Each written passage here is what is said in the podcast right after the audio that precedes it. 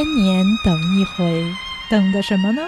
等一回宇宙中最团结紧张、严肃活泼、解放思想、实事求是、与时俱进、开拓创新的节目。我们是 Space X 未知物语。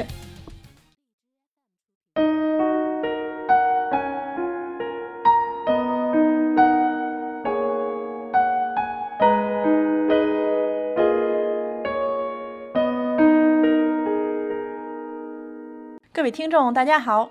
嗯，这里呢，我是想把自己的房间变成一座森林的橘子。我是特别希望保持房间整洁的瓶子。我是特别喜欢和在意买各种灯具的蚊子。好，我们又以这种传统的方式开场了。嗯，在我们这个认识自己系列的第三期节目里，我们要跟大家聊一聊的就是。我们如何通过自己住的房间或者自己所呃占有的这个空间，然后来呃展示自己，或者说以此作为一个呃介质，然后来对自我呀有一个表达或者有一个那个塑造吧。嗯，所以呢，今天戒指，我们就是要有一个工具可以把自我表达出来。然后其实房间或者说自己可以占有的空间，嗯，是一个很好的一个这种工具吧。然后以及嗯，可能嗯。我觉得各种各位听众朋友们应该也感受到过这种需求，尤其是可能搬入一个新的房间，或者说尤其是租的房子或者是宿舍这种，就是你明显的明显的能感受到之前是有别人占据这个空间的时候，然后可能就会很有这种需求，就是说怎么把这儿变成一个和自己有联系的地方。所以可能，嗯，不同的人有不同的方法，所以也就造就了每个人住完了的房间可能就会比较的不一样，留下自己的气味痕迹。对，就是墙角里撒泡尿这种。嗯。不过刚才 橘子说这种，嗯，房间成为一个表达自己的介质，然后感觉房间成为了一个版面儿，然后我们都是房间里面的稿子。对对对，嗯。有这种感觉吗？你们觉得对于自己的房间？你说的时候，我觉得有这种感觉了，之前还没有。但是这个时候就感觉我和我的书柜好像也没什么太大的区别了。嗯，行，那我们说回来，那所以那个咱们这个第一个部分呢，就跟各位听众朋友们一起聊一聊我们现在住的房间，或者说我们现在自己的空间大概是一个什么样子。不过说到这儿，可能嗯需要考虑到的一个条件也是。因为可能现在年轻人大多数可能住的空间是租用的，或者说暂时占用的，所以可能没有办法说像，嗯，很多这种家装帖呀，或者是网上各种家装节目那样，就是可以从头到尾的把它完全变成一个自己的空间。但是我这里面可能就是比较值得聊的，就是咱们三位主播如何就是在这种条件下，就是完全就是接受这个条件的前提下，然后把一个空间变成。自己的空间呢？然后关于这个问题，嗯，瓶子讲一讲你的经验。我现在住的这个家是爸妈的房子，不是我的，就是我也没有能力，我老公也没有能力，在现在的情况下，在北京买下这么一套房子。其实我是从九七年开始就在这个屋子里一直住到现在，有二十年了。当然中间我上大学还有工作的前，嗯，刚开始都是住宿舍啊什么的，就是没在这儿住。但是基本上就可以说是在这住了二十年吧。然后因为结婚，爸妈就是把这个屋子完全腾给我们了，然后他们住他们就是在别处买的房子嘛。但是就是说，首先户型不是自己挑的，不是像你去买房子的时候那样可以随心所欲的挑户型。嗯，其次就是嗯，装修其。基本上也都是由我爸妈来主持完成的，嗯，当然不是说我不满意这个户型或者怎么样，就完全没有任何不满，因为我从小就住在这儿，我没有意识就是说去挑剔这个我从小就生活的环境怎么怎么样，嗯，在装修的时候，我妈其实还非常小心翼翼地问过我，就是你喜欢什么样的风格啊，并且就要求我跟她一起去买建材啊，挑风格啊，说。就你跟我去几次，我就知道你喜欢什么样的了。嗯，然后他，我感觉他还挺担心我不满意的。对我当时还挺奇怪的，因为我觉得从小你们给我布置的家提供的环境，我从来没有表达过哪里不满意啊。那现在就是我更没有什么 资格表达这种不满了。但是我确实是希望家里面全是白的，嗯因为就是嗯，我们这一代人，嗯，从小生活的那个家，多数装修风格都是那种就黄色调的感觉，就是黄嗯色的。嗯，踢脚线、黄的地板啊什么的哦那种感觉，就是非常能够明显的看出来是九十年代那个那一段时间装修的房子吧。现在就我自己比较向往的还是那种，呃，在淘宝上，如果你想搜什么部件啊之类，都是那种什么北欧简 简洁风、简约风，对对对对，嗯嗯，就还挺明显的。我是想要那种比较白的，嗯嗯，然后所以我就是要求白墙、白门、白地板，一切都是白的。然后家里面的那个家具，嗯，其实多数用的都是原来的，原来从小在这儿长大的那个家里面的家具，比如说床啊、嗯，写字台啊，什么都用的是旧的大件儿，，都用的是旧的，因为也没有坏到要扔。对，然后虽然色调其实是不一样的，嗯，之前的那些都是有一点红铜色的那种感觉，比较深的，嗯嗯，但现在我家嗯主要是白的嘛，但我觉得都无所谓，没有那么挑剔。嗯，然后，嗯，基本上就是这么样的一个风格，就是装修的风格就是一个白色的北欧简约风，嗯，对，嗯以及瓶子家真的是非常的干净，就是从选色上到这个，就是这个选色背后凸显的特点，我觉得还是非常的结合非常紧密的。对，嗯而且不光选色，就是说像比如白色，可能对于有些人如果不经常打扫的话，就挺容易，尤其是在北京特别容易落土啊嗯什么的。对，这就跟瓶子，对，这就跟瓶子最开始说的这个，嗯。呃，就很喜欢打扫卫生的这种清洁啊、整理啊，包括就是说，嗯，不堆那么多东西啊，什么就有很密切的关系。嗯，其实就是毕竟是在这个屋子里面生长了二十年，然后我小的时候就还蛮幸运的，就从从我自己有意识开始，嗯。嗯，我就是有一个自己的房间的，嗯，嗯。但是这个房间的一大特点就是乱，然后嗯，因为房间太看乱，不出来呀。从，对呀啊，对，所以这是有一个矫枉过正的过程的。小的时候因为房间太乱，就天天挨骂。嗯，后来可能长大了一点，也明白，嗯，当时我妈说我可能是因为工作啊、生活的压力比较大，上有老下有小，然后回家再看到很乱的家里，心里面非常烦，就以此作为一个情绪发泄的出口。她可能是因为这个，嗯，所以才老那么说我。然后终于说到我稍微长大一点，嗯，觉得就是 你能不能不说了？那让他不说的一种方法就是我把它打扫干净嘛，嗯对对，然后嗯，就是开始好好收拾。当然那个时候，嗯，鉴于叫什么积重难返，也没什么收拾的空间。然后现在重新装修之后，自己就非常有意的要维持家里面的清洁，嗯而且我是还挺能断舍离的，嗯，特别不愿意在家堆东西，然后有用过的，觉得该淘汰的东西就基本上毫不犹豫的扔了。我比较还挺难做到的。对真我比较希望那个家里面的空间比较大，显得比较空，感觉可以。当然，虽然并没有能够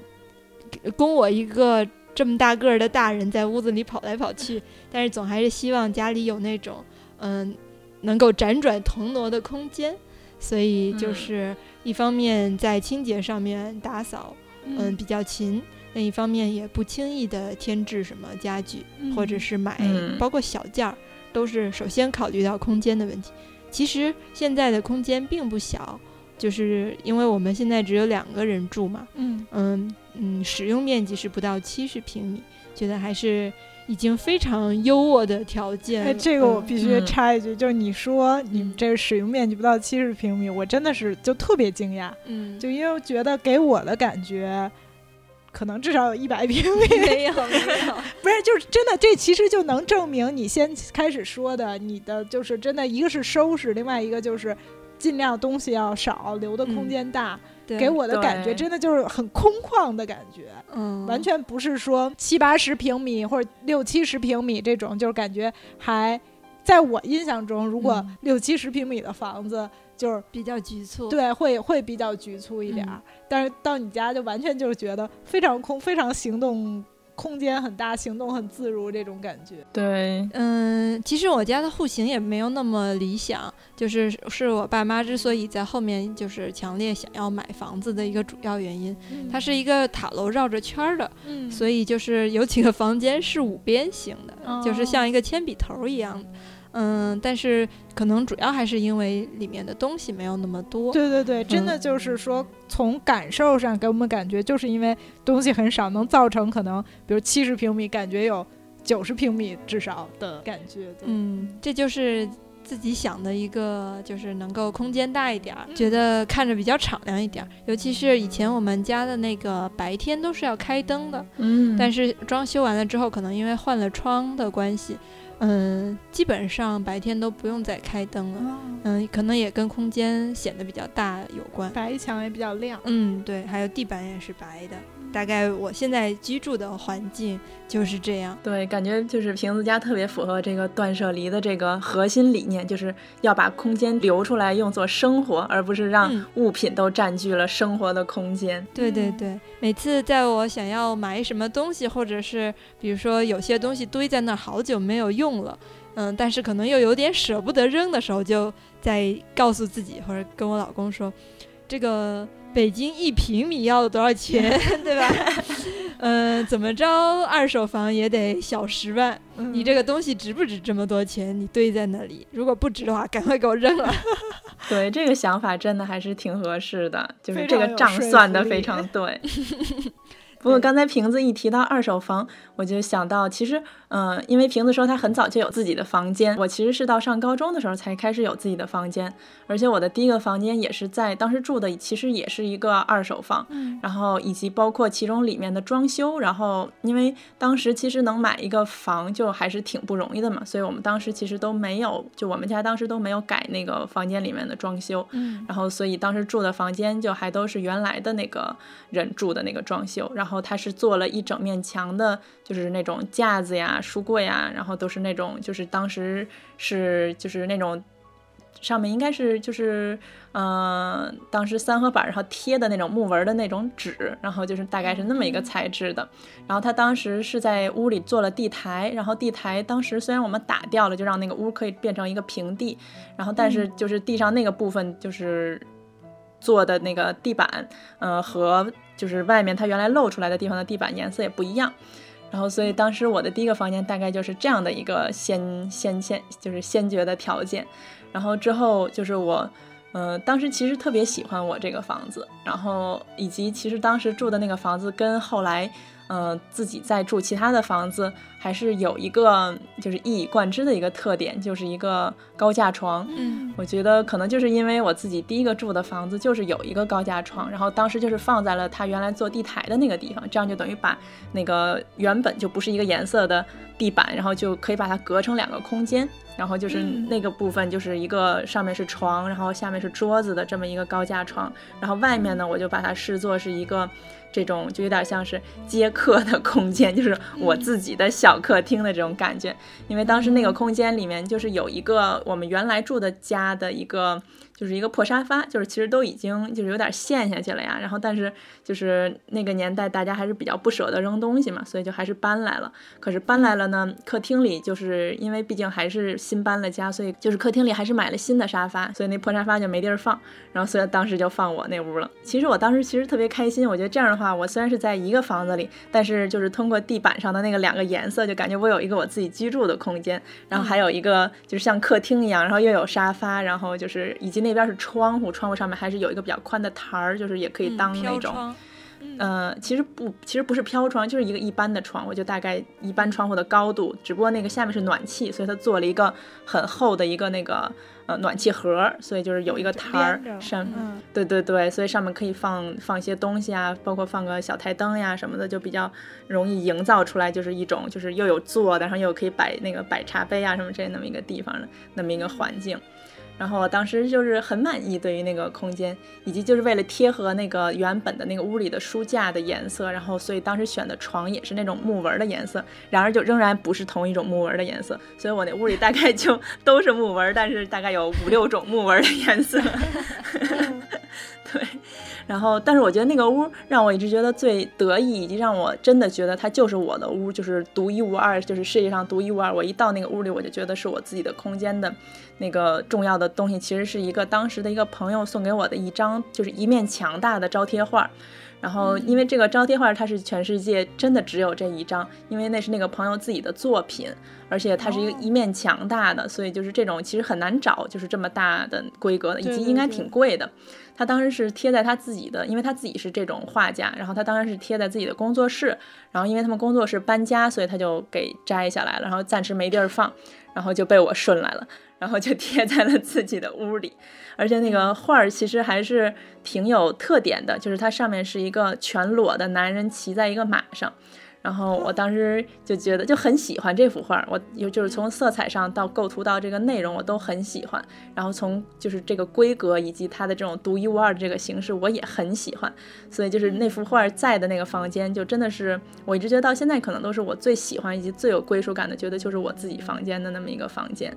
然后之后再搬家，然后虽然可能有更多的可能性，但是却就是缺少了这么一个就是独一无二的东西或者一个什么东西，让我觉得缺少了一个裸体的男子 对，无法满足我的需求。对，嗯，不过一说到这个裸体的男子，嗯。就不禁想到那个之前那个蚊子也给我们发过他的一个装饰的一个照片画，里面也有个裸体的男子，你们这些坏女孩。对，没错。不然蚊子也聊聊你的那位裸体的男子。对我这个说到这个裸体男子，还那个发给他们两位这个画，然后还我们两个以为邮件里面中了病毒。对。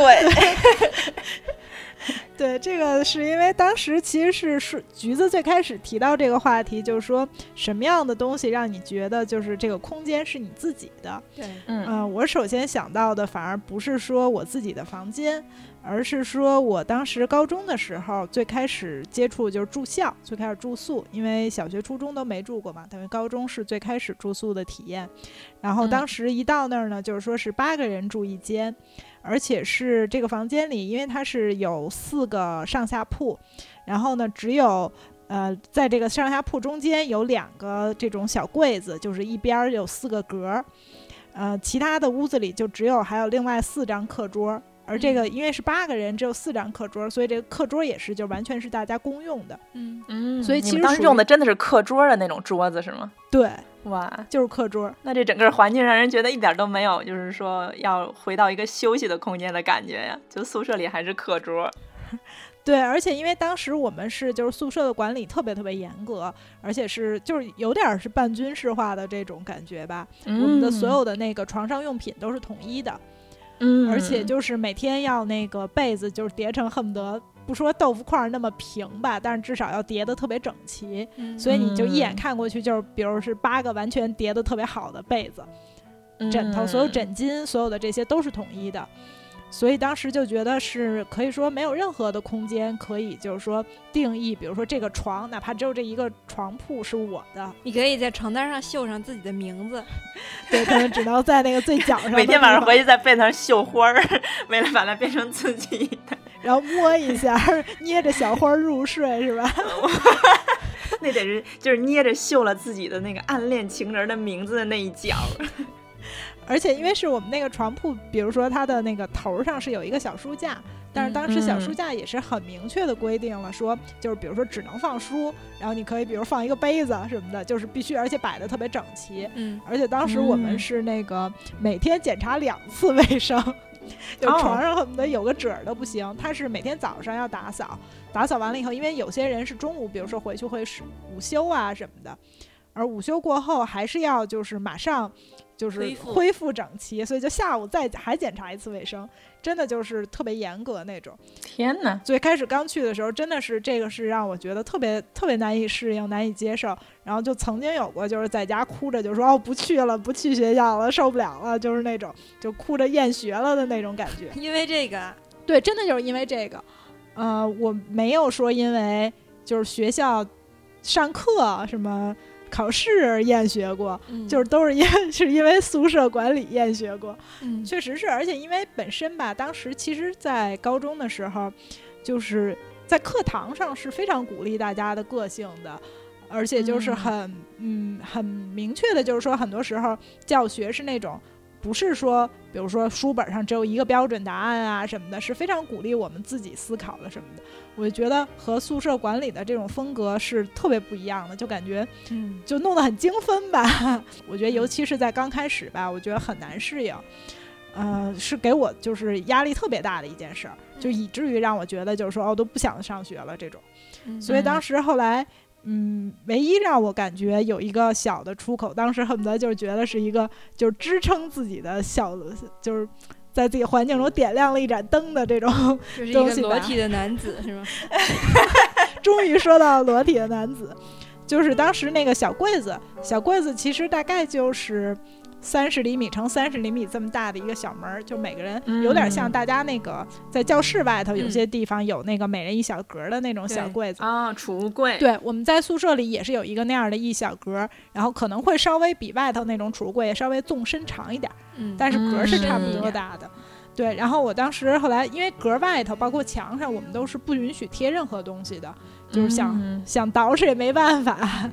所以呃书柜里是唯一一个可以把它个人化的空间。对，然后所以当时，嗯，当时也是因为可能年轻的时候嘛，就喜欢这种更叛逆年、轻的时候，就青春期嘛，嗯就喜欢这种更叛逆啊什么的东西。然后当时就很喜欢，呃，摇滚乐呀、就听 Beatles 啊什么的，他们的这些歌。然后当时就打印了一张当时很喜欢的呃列侬他们夫妇当时给那个《滚石》杂志拍的封面。然后是这这张照片呢，也是呃列侬在遇刺前几个小时。最后拍下的这个照片，当时就是没有任何人知道之后会发生什么嘛。嗯然后他当时是他是全裸的，然后他太太杨子是就是穿着衣服，然后他等于就是嗯抱着他太太，就是有点就是蜷缩在他的身上。对 对对，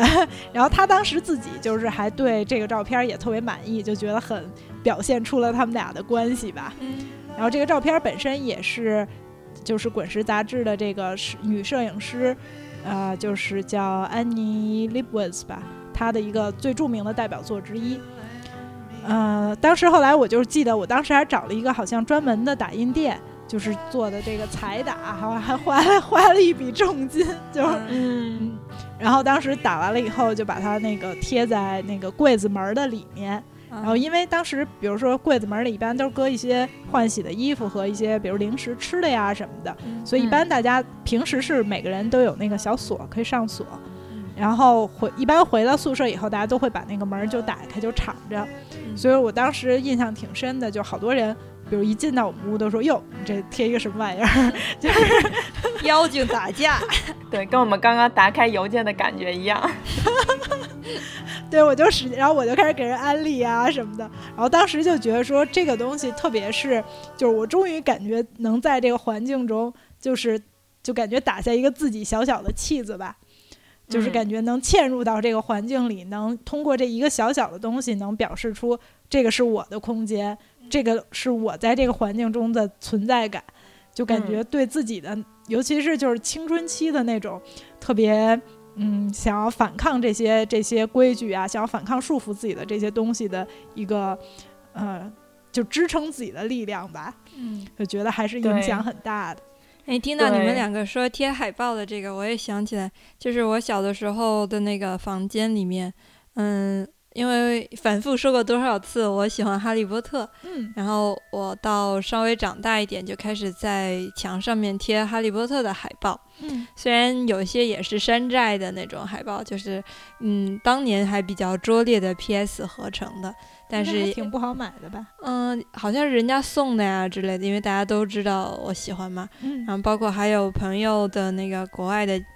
亲戚回来，嗯，给他们送的那个哈利波特的挂历，然后朋友也会送给我。嗯在墙上除了贴了嗯中国地图、世界地图，然后就是到处贴的哈利波特的海报。那个时候其实我还挺担心的，我怕我爸妈不让，但是我妈都嗯一直都对这个还挺支持的。是吧？嗯，所以就是到我们当时装修那个房子的时候，就是装修现在住的这个屋子的时候，嗯，把这些海报撕下来的时候，心里也挺舍不得的。嗯嗯，对，一说到这个贴海报，我就我我觉得这都已经是遗失的记忆。就当时确实是住的房间都会贴海报，以及一定会有的几个人，就是一个是猎人里面的奇牙，一个是 EV 里面的凌波丽，然后还有一个就是那个，反正肯定会有一张高达，然后。就基本上这是每一个住的房间都一定有哦，而且经常还会有《五星物语》，因为就是这种大型机械的这种动漫，我就一直都很就是这种能彰显男子气概的动漫，都是我一直很喜欢的。嗯为什么叫萝卜片儿啊？就是 robot 嘛。哦哦呃，还有这个梗，学习了。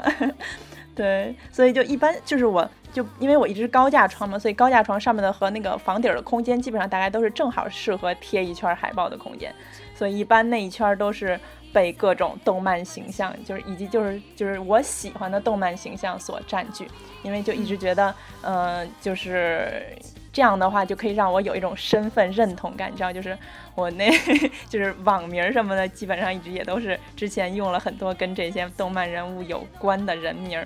嗯，就是可以制造出来一个我自己，哎，那还真的是挺不一样的。就是橘子刚刚提到这些都是动漫里的嘛，。对对，然后刚才瓶子说的是就是，呃，哈利波特，嗯，嗯还有地图。对对对。然后我刚刚想的是这种，就可能摇滚明星什么的，就感觉大家的这个风格果然是就是很跟每个人的这种爱好啊、性格呀、什么的，是很紧密联合在一起的。嗯，对对青春期的对我们奠定了现在的我们。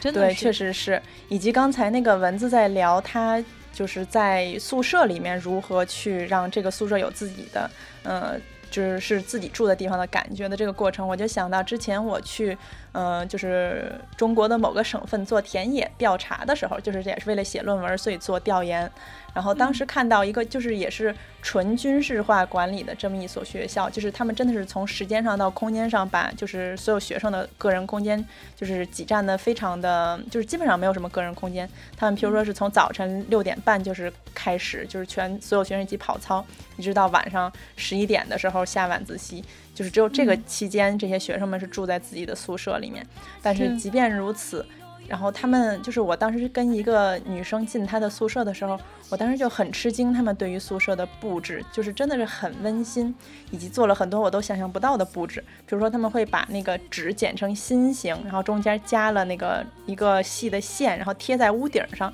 所以就会有从屋顶上悬下来的好多心，就是一进去就觉得真的很上心。以及屋顶其实挺高的，我不我不太知道他们怎么贴到，因为它也是两边儿是那个。呃，双就是双层床，但是他们都贴在了中间那一溜儿，就我不太知道他们怎么贴上去的。他们可能拿自拍杆儿贴的。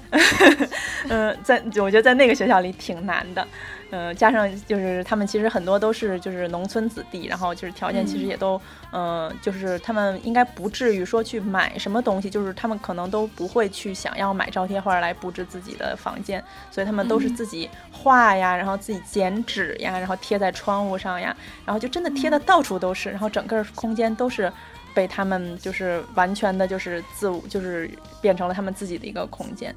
然后我觉得嗯这对，然后我觉得就是这种和这种管制的这种环境做斗争的这个呃这个动力吧，我觉得可能也确实是就是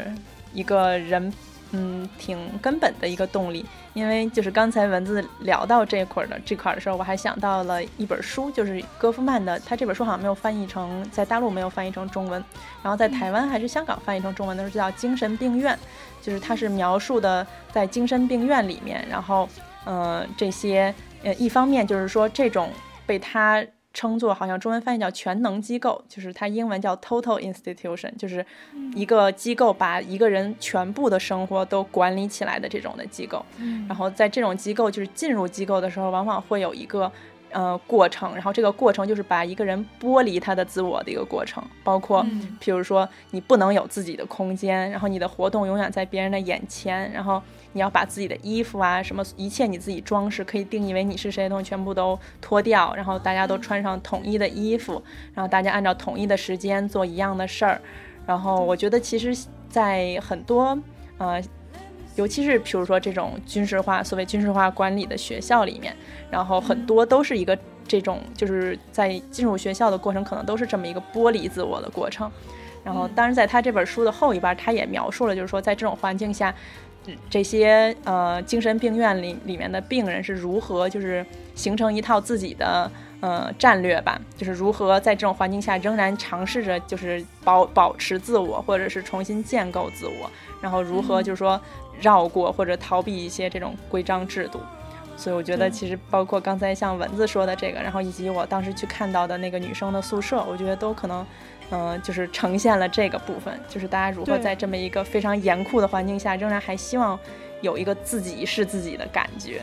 嗯，对，而且真的是，其实，嗯，我觉得就是这个，就是你和环境怎么互动的问题。比如我在高中的时候，我可能就会觉得说，发给我的那个床单被罩统一的就特别讨厌，就觉得会，嗯，就是恨不得想绣个名字、绣个花儿似的，就留下一点自己的印记。但是等就是说没有这种限制的时候，后来因为比如到大学的时候，没有人在管我用什么样的床罩被罩，虽然还是集体宿舍，但是那时候甚至于我就觉得说，哎，我高中的那个床单也可以接着用嘛，就它也没有 也没有坏，就是当我可以，比如说我在大学宿舍，我可以随便往墙上贴任何我喜欢贴的东西了，你反而什么都不贴了。不是，我也会贴，就是我有其他的渠道了嘛。嗯，那那时候就是说，我的对于这个床单被罩本身，我就它不是一个我的注意点了。嗯，所以就是说，其实关键并不是说那个床单被罩它长什么样，而是说你跟这个环境到底处在一个什么样的关系里。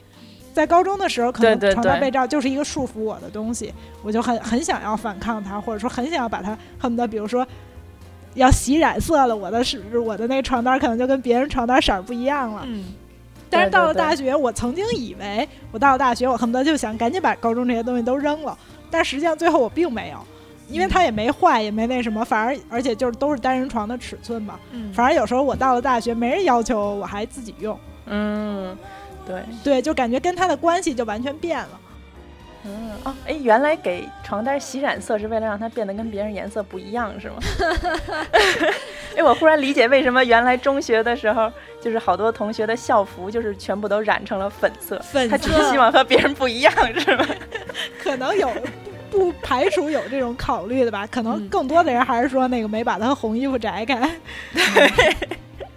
把自己的校服染成小猪皮的颜色，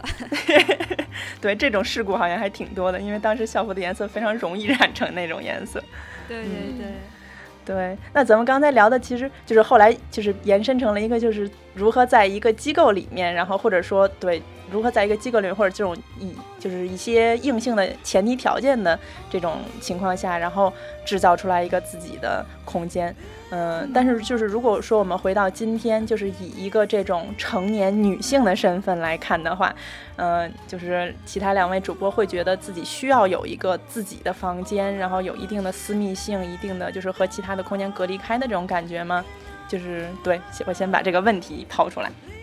嗯，我肯定是需要的，因为我在家办公嘛，嗯，所以我需要一个房间作为我自己的办公室。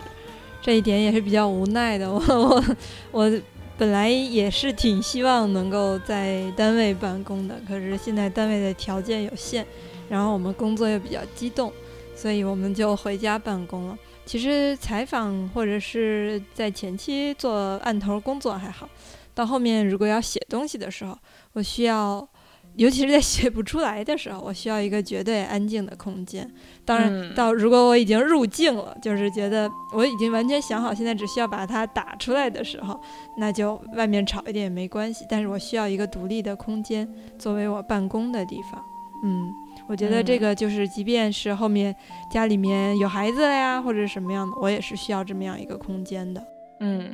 对。那蚊子呢？嗯，我觉得我也比较同意瓶子的这个想法，就是，嗯、需要有自己独立的空间，可嗯能而且更多可能还是侧重于就是偏书房类的吧。对对嗯对，就是不一定是那个间卧室，不一定有床什么的，嗯，但是就是嗯书房，然后有比如书柜啊，然后有一个这种办公桌这种。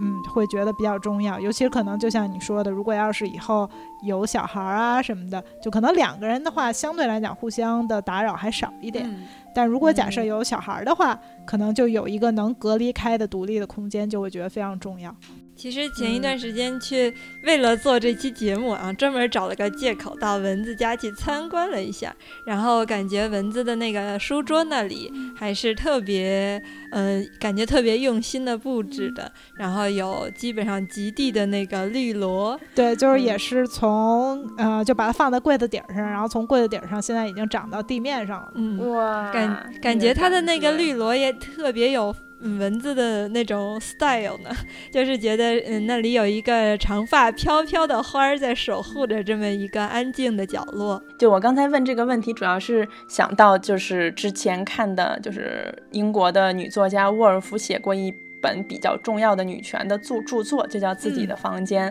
然后她在这个、这本书里主要论述的题目就是说，为什么一直以来没有这种特别著名的女性作家，或者说为什么只有这么少的女性作家，或者说为什么没有女性的莎士比亚？然后它其中的一个重要的一个就是一个论点，就是女性没有自己的房间。所以他们只能在客厅呀之类的这种空间写作，然后经常会被打扰，然后经常还得偷偷摸摸的。所以他就觉得女性如果想要成为作家，如果想要有自己的事业，必须要有一个自己的房间，以及就是他还说到要有当以当年的这种币值来计算的话，就是五百英镑一年的收入，因为他当时是有继承了这么一笔收入，然后只有在这种条件下才有可能成为一个作家。然后，因此他也是通过这种方式来，嗯、就是替女女性来呼吁，应该有一个自己的空间，有自己的时间这么一个论点。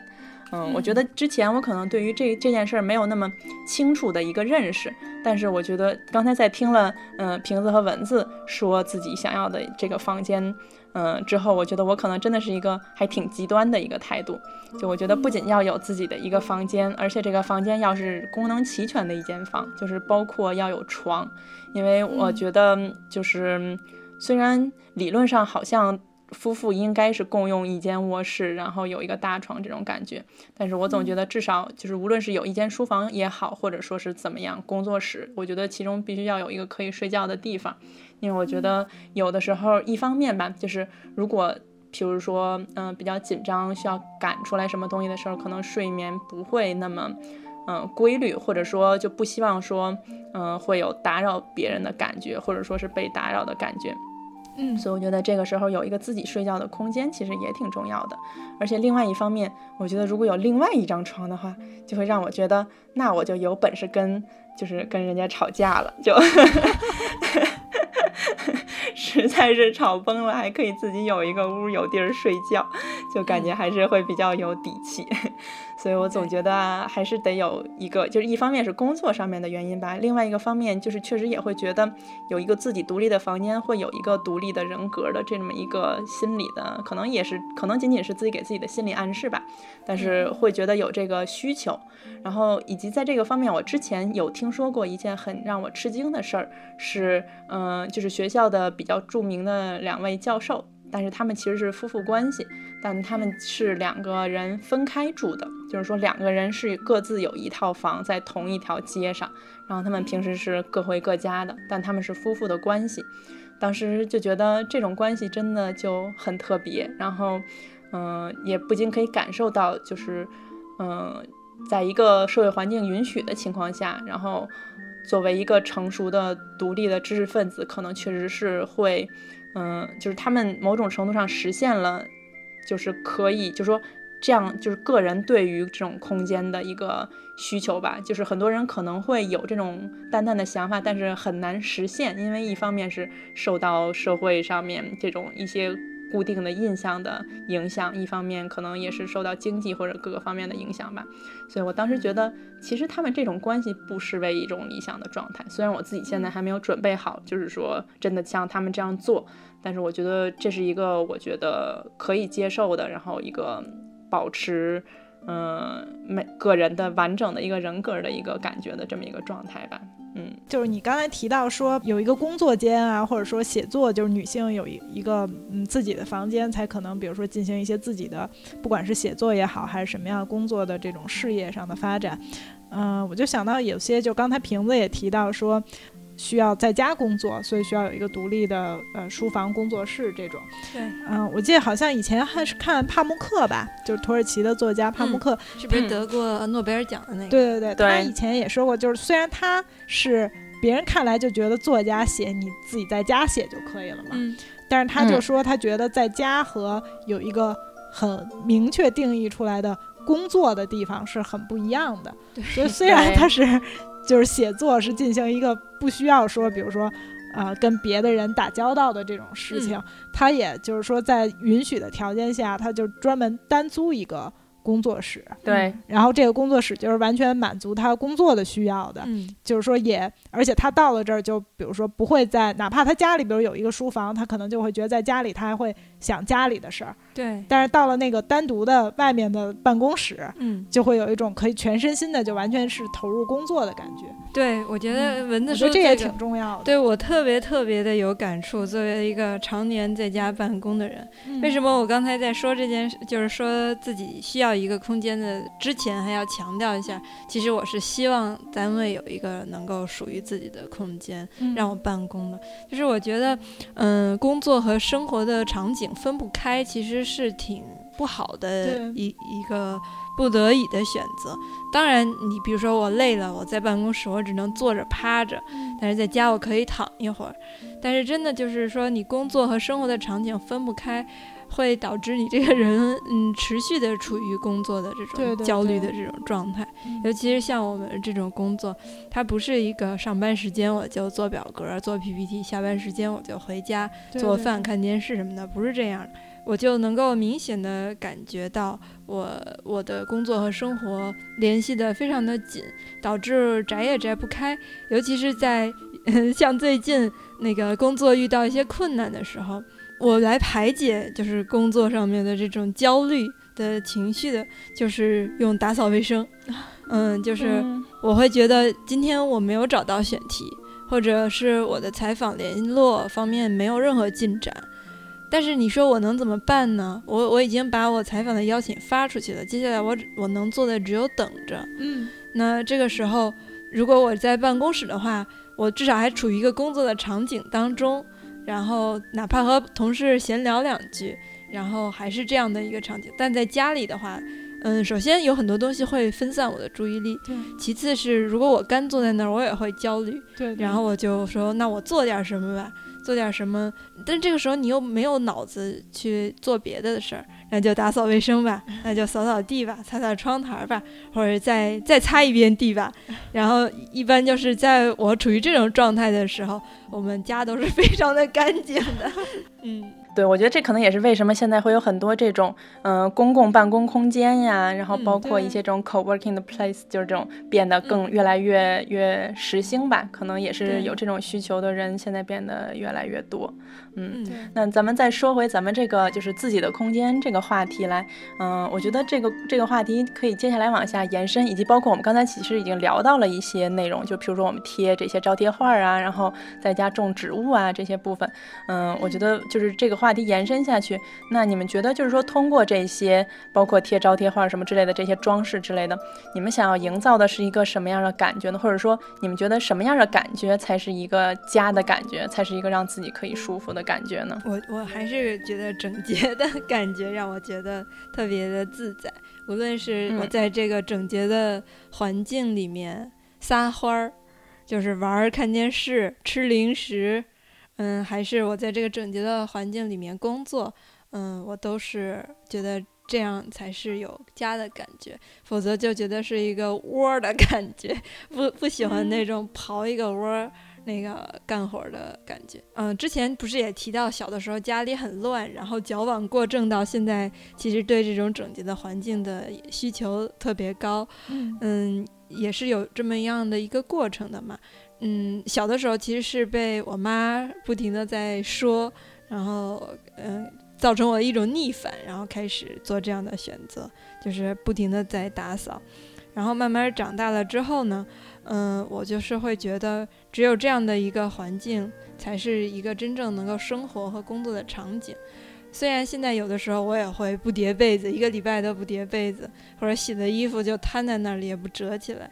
但是，比如说，我要我告诉自己，今天我要把这个稿子写了，今天我要认真的做做什么事儿的时候，我会把被子 叠叠好。对，很有仪式感。嗯，这个我觉得我好像还跟瓶子不太一样，就是我觉得对于我来讲，可能呃还是要稍微。温馨一点儿，有的时候可能稍微乱一点儿，也是会增加它的这个温馨感的。我觉得有的时候我每次那个刚打扫完卫生以后，我自己都会特别紧张，就因为也不希望它刚打扫完就脏嘛，所以就是打扫完了以后，就是头地上有一个头发丝儿，就赶紧弯下腰去捡。然后比如说别人，比如要比如吃点零食啊什么的，就是啊你别掉渣儿，不能那个什么。就是我刚打扫完卫生什么，我就会觉得我就很紧张。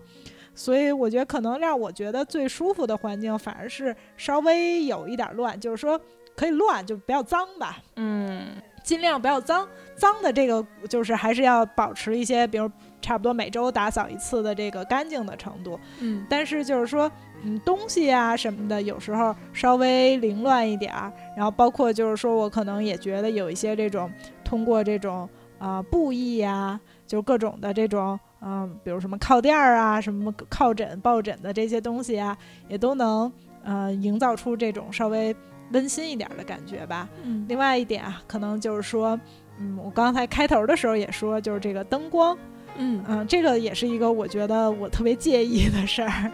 嗯，尤其是那种就是比如说这种嗯纯白灯的这种光，嗯，我就觉得不是特别温暖，就感觉比较冷一点。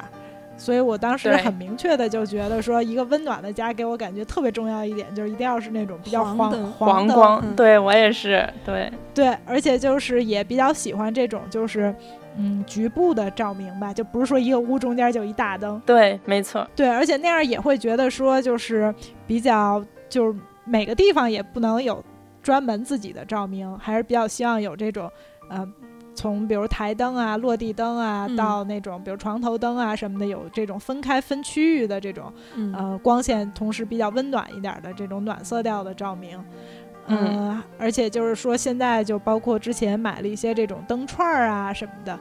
呃，就把它那个挂在也挂在床床边上啊，还有就是说屋子的那种，比如说窗帘杆儿，嗯，和那个就是柜子和包括我刚刚说那个绿绿植这些穿插在一起。就感觉这些小灯，然后穿过这些呃绿色植物啊什么的，营造出的那种氛围，有一种圣诞节的感觉。嗯，有彩色的，就像圣诞节；有的时候就只是其实挂在绿萝上。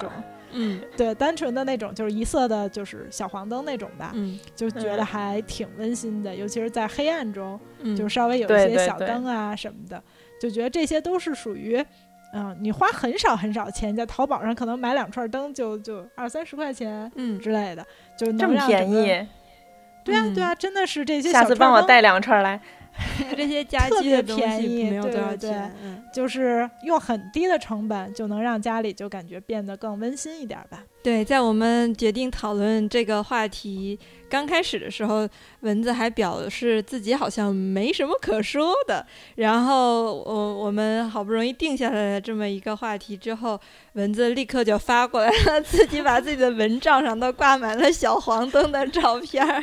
嗯，对，特别温馨。不过说到灯的话，我觉得，嗯，我一直还是我很我很理解，就是文字说的这种，希望可以在各个不同的角落，然后有这种，嗯，就是不是这种完全的照明的这种大灯的感觉的这种的灯光，嗯，但是与此同时，我又反正我是比较喜欢两者兼有。因为比如说，如果什么东西找不见了或者怎么着，我觉得这时候就是要有一个大灯，然后把所有地方都打亮，然后可以 从头到尾的找。我觉得这好像有点是两种心境的感觉，就是比如说我需要什么，就是鼓起劲来干什么时候，我就希望是大灯。然后，但如果比如说我现在一天基本上结束了，我就是要窝个地儿看看片儿，我就希望它是有这种比较间接的呀，比较微弱的这种，就是大概有点亮就行了这种环境。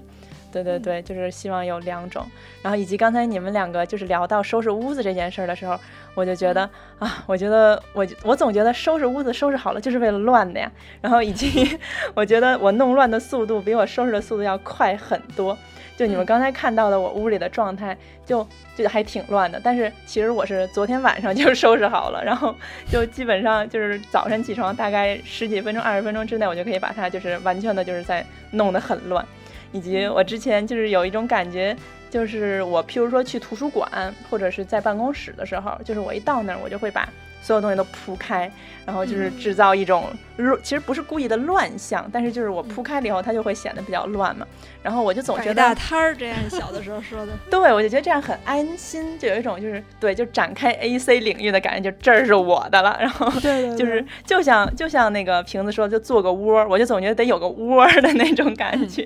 然后就会觉得舒舒服服的。所以我觉得在家里，我也。这点上我就很同意蚊子，就是虽然我也会经常收拾，就我也很感，就我就很喜欢那种，就是就乱七八糟，然后就一扫而空，然后就是全都收拾好了那种，就是很有成就感。所以，然后与此同时，为了有这个，也不是说为了有这个成就感，但是就是相反的，就是我弄乱的速度也很快，就很快就可以有成就感了。然后也是因为每每收拾好了，我就觉得就没窝了，我就会立马再给自己做出一个窝来，然后就会周围摆了摆满了各种不相干的东西，就收拾好了又都立马就。拿出来了这种感觉，嗯，然后因此我觉得，其实我觉得我对家的一个感觉和一个比较重要的追求，感觉就是有这种，就是慰藉感，其实是这种抚慰的感觉，就是一回家就是有这种温馨呀，然后甜蜜呀，就是这种感觉。所以我觉得就是在各种呃装饰上或者什么，我也觉得就是努力想要营造这种感觉吧。就譬如说。虽然我也是，就是说在呃硬装上也是像刚才那个最开始瓶子说的，就是希望是这种四白落地，然后就最好全白，越简单越好。因为我觉得这样的话就可以给我的很多就是添加这种所谓的软装有很多的空间，就是我就可以有自己的其他的颜色，然后嗯有其他的装饰，然后以及我觉得嗯一般我会比较就是就是我我觉得我只要住在一个地儿，然后就会越变得越来越多的东西，就是植物，就是真的会。越来越多，这也是为什么今天开头，然后我就说我是想把自己住的房间变成森林的橘子。嗯，我觉得就是我很喜欢这种，就是我回到家是有不一定是人，但是是有活物在等着我或者在迎接我，就是饥渴的跟我说赶紧给我浇点水，就这种，就是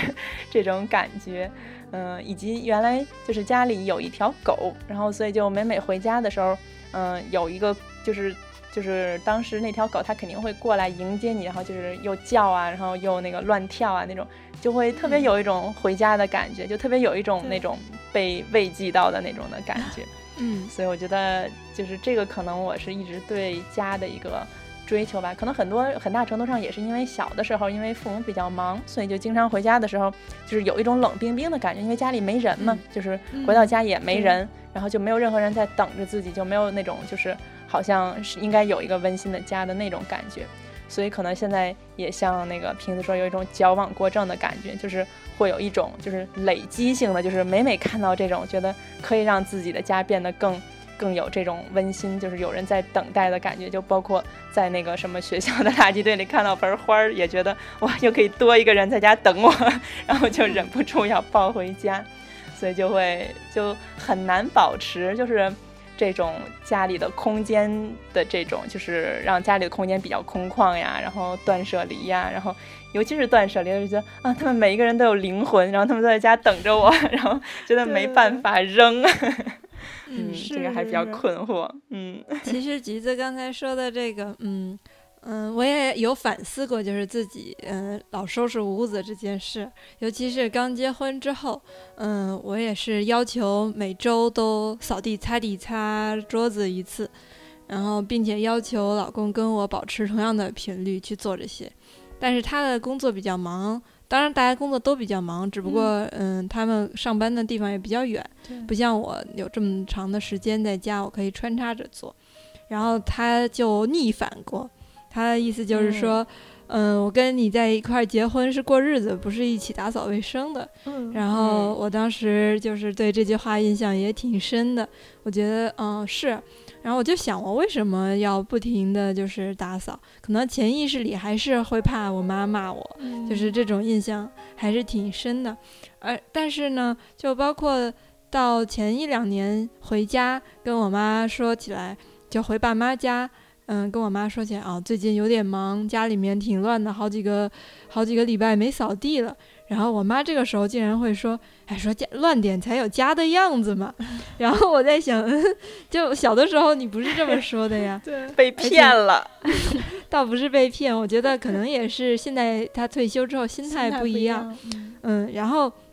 包括刚才你们说的这个，我也在想，就是保持家里面恪守整洁，是不是会压抑我这个人的创造性呢？嗯，尤其是这一次看到蚊子和橘子的发来的提纲，就我们做节目之前都会准备一下嘛，我就会想，嗯，我好像确实从来没有认真的想过怎么样去装饰布置这个家。嗯，有的时候可能在生活中，比如说去别的朋友家玩啊。也会想家里的哪哪是不是应该改变一下，嗯，应该更突出一点儿，嗯，就是刻意的装饰一下吧。但是总也还是没有那么去做，嗯，我觉得就是对我对于自己保持整洁这件事儿，也不是说，嗯，一直都觉得这样很好。我也有反思过自己，嗯，这样是不是有一点太刻板了？其实包括之前，嗯，今天。上午我还在，嗯，我们录音是在下午录的。上午我还在想，就是我们之前录的发型那一期，嗯，就是在每一次剪发的时候，蚊子和橘子都希望理发师能够有点自我的发挥，等到理发完了之后有一个全新的自我。而我呢，就是希望理发师能够严格按照我心目中的自己去给自己剪一个发型，维持我的心目中自己的形象。我也在想。嗯，别看我看上去好像活蹦乱跳，其实内心当中好像是非常保守的一个人。嗯，这一点到底好不好？嗯，我也反正至少通过录这几期节目吧，我要对自己有所警惕，就是对自己的这种。嗯，刻板保守的这种内在，总算是挖掘出来，这才是真正达到认识自己的目的了嘛？我觉得倒不一定说觉得自己不好，嗯嗯，就好与不好不是最重要的，对对对。但是认识自己，认识到自己的一些特点，这个还是挺重要的。对对对，其实之前我总觉得自己在生活中愿意跟比自己年龄小的人玩，然后愿意尝试新鲜的东西，好像是一个挺开放的人。但是当说到这些东西，感觉自己的本质好像是一个非常保守的人。嗯，感觉瓶子真的是非常的善于反思自己。对，嗯，我觉得其实每个人就是在一个环境下呈现什么样的样子，我觉得真的是和环境关系也很大。因为毕竟像瓶子一直在体制内，所以他可能会有更多的就是形成一个相对坚固的自我，觉得需要保护这个坚固的自我不被就是这种呃机构来就是。改变吧，所以我觉得也可能是为什么你会愿意说有一个比较呃坚固的自我的形象，并且保护它，然后维持它。我觉得像我和蚊子可能这种经历相对少，然后所以会有一种更希望就是看看别的是什么样啊，然后嗯，就是更更相对来讲更柔软的一种状态吧。我觉得可能真的是跟生活状态还是关系挺大的，不一定是你个人的一个。本质性的是什么样的人，或者说有什么样的状态的这么一个问题，嗯，而且我觉得就是就算是你自己的特点，也是只是这个特点的一个方面，嗯，就像你说的很多地儿，其实你也是很开放的什么的，你确实可能有自己很固守的这一面，但是它只是一个侧面而已。每次在我那个毫不留情的发现自己身上问题的时候，蚊子和橘子两位老师 就开始，嗯，帮我开解。都总每到这种时候都觉得特别温暖，像开了黄色灯光的家一样。啊，还以为是开了黄片的电脑屏幕一样。那那是刺激，不是温暖。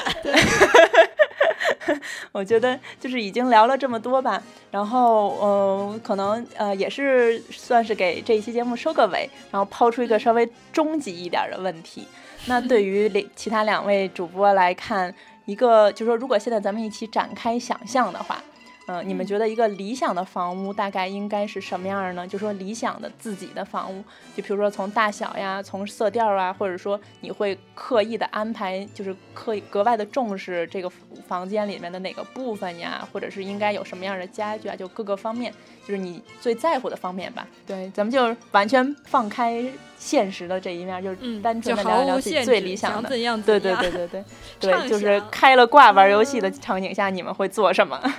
我觉得我可能还是比较希望有一个完全自己的书房吧。嗯嗯，因为我觉得，而且同时还有一个很重要的是，需要有一个就在书房以外的比较好的储物的空间。嗯，因为我觉得我从小先开始在我爷爷奶奶家和我父母家住的时候。都是先开始有一个书房，但是因为除此之外就是卧室、客厅嘛，然后可能储物的空间不是那么多，就家里先开始安排的那些柜子啊、储藏室什么的可能不是那么多，然后到最后就是因为书房这屋没人住，最后不断的因为就住的年头越来越长之后，这书房就不断被侵蚀，然后各种东西都堆在这屋，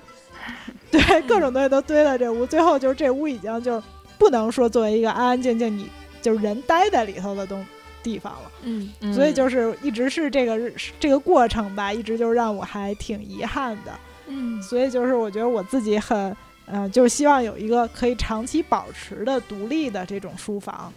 嗯。嗯，不是说因为这屋可能这个，我觉得从这个角度来讲，刚才橘子说的，嗯，就是自己的房间还要有床什么的也挺重要的。就是就是以前可能就是因为家里就是因为这屋没人睡，所以它就是一个最薄弱的环节。就当大家没地儿，就是东西没地儿堆的时候，就都欺负他，就那那个捡软柿子捏。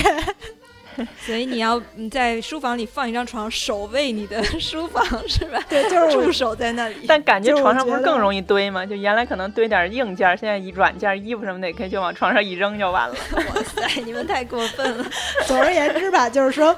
不管是通过隔床，还是通过就是说不隔床，把东西都清出去，我就觉得我需要一个能够不被侵蚀、不被当成这个家里最软柿子的那那种，就是。独立的书房吧，我觉得这个还是挺重要的。嗯，那吉子呢？嗯，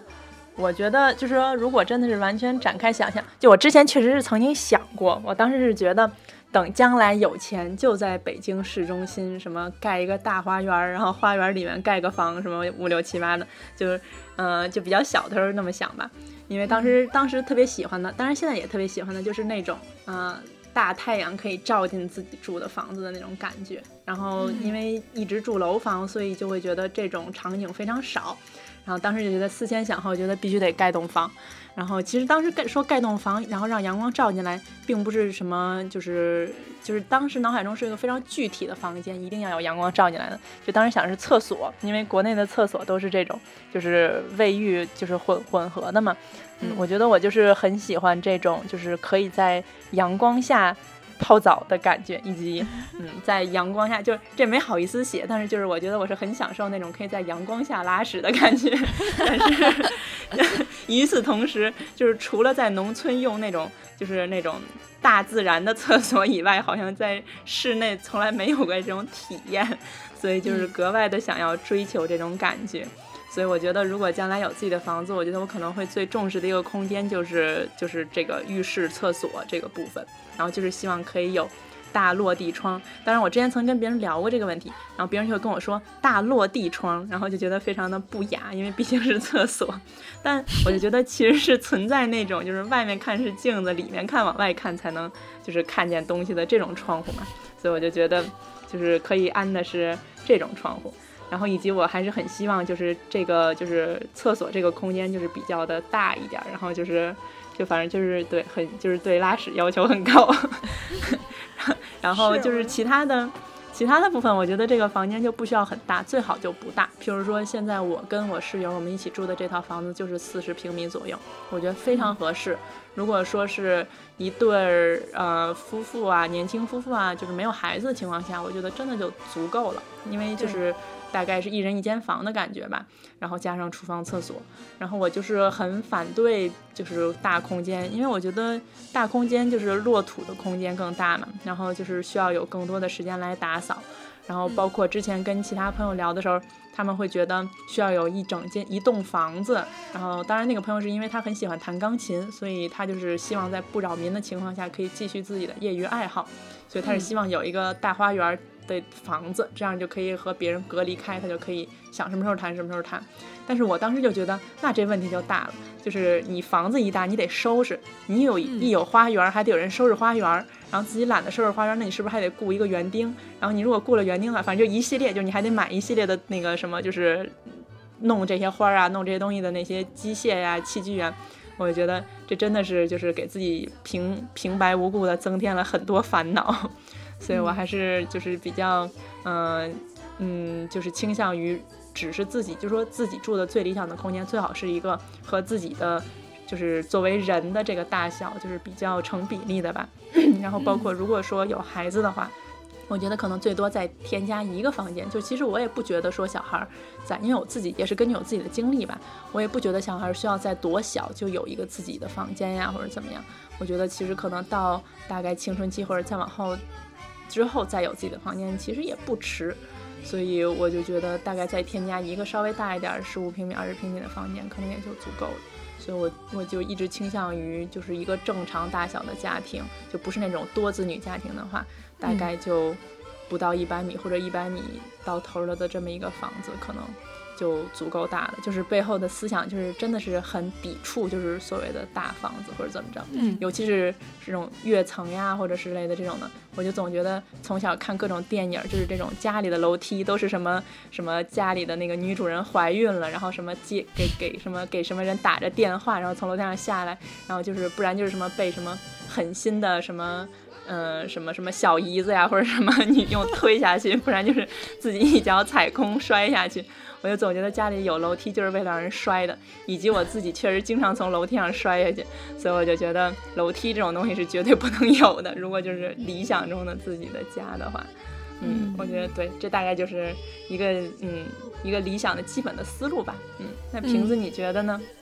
嗯，我倒没有想过特别完整的一个就是理想的家是什么样的。但是刚才橘子有提到他的一个朋友说想要弹钢琴，希望有一个不扰民的环境。在我还比较集中练鼓的那几年，我也挺向往有一个房间能够完全做吸音的处理。刚开始其实想过，要是有一个地下室，其实是可以不扰民的。但是地下室的。手机信号不好，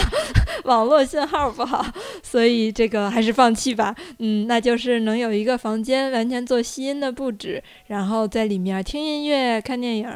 嗯，那个打打鼓啊什么的会比较好。嗯，这是有这么样一个向往。其实我也特别赞同橘子说的，嗯，不希望家特别的大，嗯，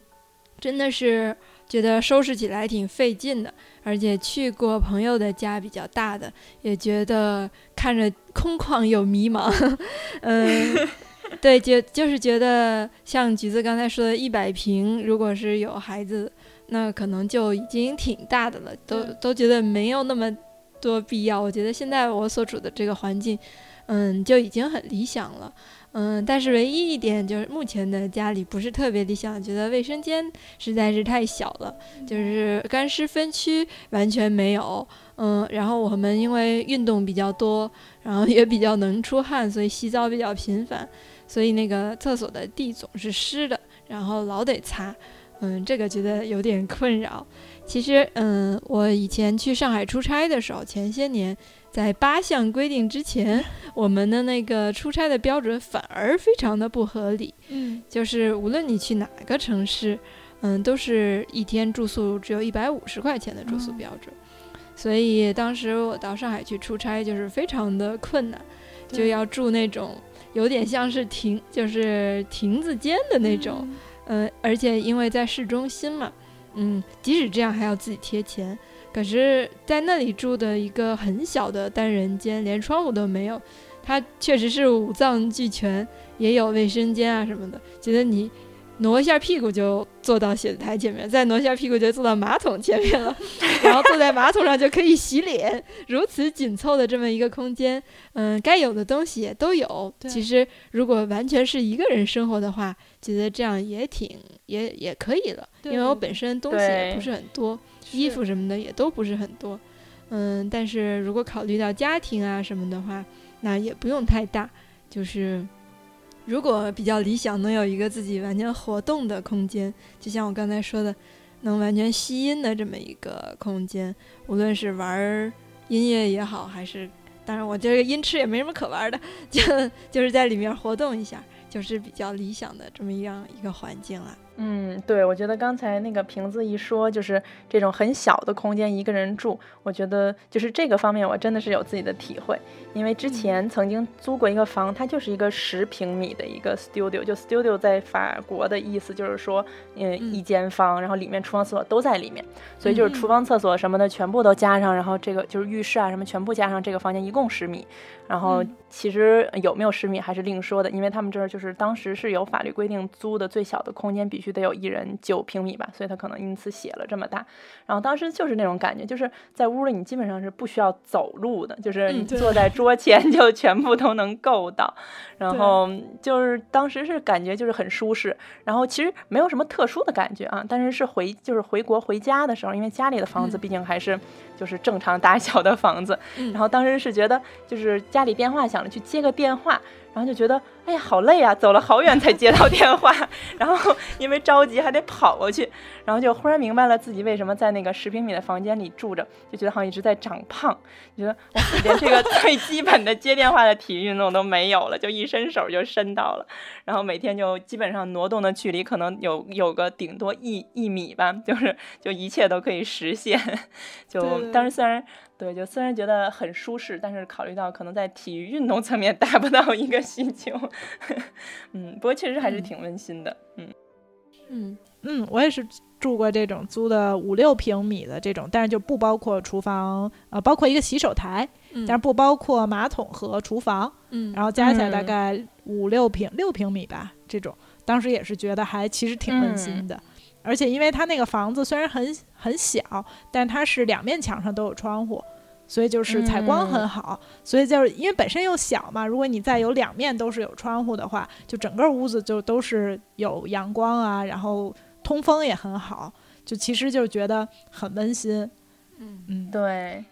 对，哎，这真的不提都忘了。其实好多，嗯，因为其实像小的时候，嗯，至少我们家就是居住空间其实还是挺局促的。就因为像当时因为是学校的宿舍嘛，然后其实就是一个一般宿舍大小的房间，然后因为得放就是可以一家人睡的床，所以当时就是我当时学到一就一间屋子半间炕这个词儿，就是我们家 住在当时的那个呃环境下，然后学到的，因为年纪还很小嘛。嗯，然后那个房子确实就是一进屋基本上就是一个床，然后床以外就是桌子，然后就没有其他任何空间了，基本上。所以可能也是就是小的时候的这种经历吧，会让自己觉得就是这种局促紧凑的空间，会有一种把所有的空间都利用上了呀，然后有一种很充实的感觉。嗯，其实我们听众朋友们里面啊，有一个我们的忠实听众，就是我在香港的那个朋友。他叫尤兰达，然后他在香港租的房子，我听去香港玩的，就是找过他的朋友们说，就还蛮小的，恨不得就是一进门就是一个床的那种感觉。所以欢迎听众朋友们，如果后面有类似的，嗯，跟这种自己布置家，或者是自己在一个。非常大或者非常小的空间里面生活过的这种体验，也可以通过微博、微信跟我们分享一下。那就是从本期节目开始呢，我们也就是弥补上之前一直应该有的，就是和听众的留言上面的在节目当中的互动吧。现在听众多数是在我们的微信，还有网易云，对对，跟我们进行留言互动。那微信是由。蚊子来主持的，哎，蚊子来挑一两条。嗯，其实也就是就是给大家一个一起互动的机会，然后我们也希望借此吧，就是说能收到更多的大家的这种互动吧。嗯，在我们的之前的这个关于发型的这期里呢，印象挺深的一条留言就是呃王正道老师，他写道：“大家好，我是长发烫发不染发，但是本身就是黄头发的道子。虽然老汉留大长头发很麻烦，而且会受到一些人民群众议论，但一脑袋大长头发装流氓，我心里就是踏实。”嗯嗯。这个我觉得当时也是看到以后非常的有画面感哈，这个长发烫发不染发，但是黄头发感觉很形象，而且当时我看到这个留言的反应就是感觉，虽说人民群众会议论，但是其实心里说不定还是很羡慕您的这种那个。自在生长的状态的哈，嗯，对，哎，蚊子是不是没见过道道老师长什么样？还真是，嗯，我蚊子和橘子可能只看过道道老师家的小朋友长什么样，他是我们的小听众，嗯，但是在微博上我还有有看到过道道老师的形象，回头也可以分享一下给你们，嗯。然后关于这一期，其实我们那个忠实听众素网之旅老师啊，我们私下里把他称为素神，也跟我通过就是网易云的后台和微信的后台，我们有过一些交流探讨，长篇探讨。对对，主要是我当我们做这个节目的时候，其实心里都有一点担心，呃，我们的听众如果是男性的话，会不会对我们几个。姑娘聊怎么打扮，怎么穿衣服，怎么留头发，怎么做发型，感兴趣不感兴趣？然后，所以就就这个问题和素网之旅老师交流了一下，然后他跟我们长篇大论的解释，他完全不在意，非常喜欢听。那那个给了我们无限信心哈。对，那具体的。嗯，具体的内容我就不念了。具体内容还请不好意思。具体内容还请大家看这个微信平台哈，我们都已经也精选留言了。嗯，夸的实在是，我们都开出了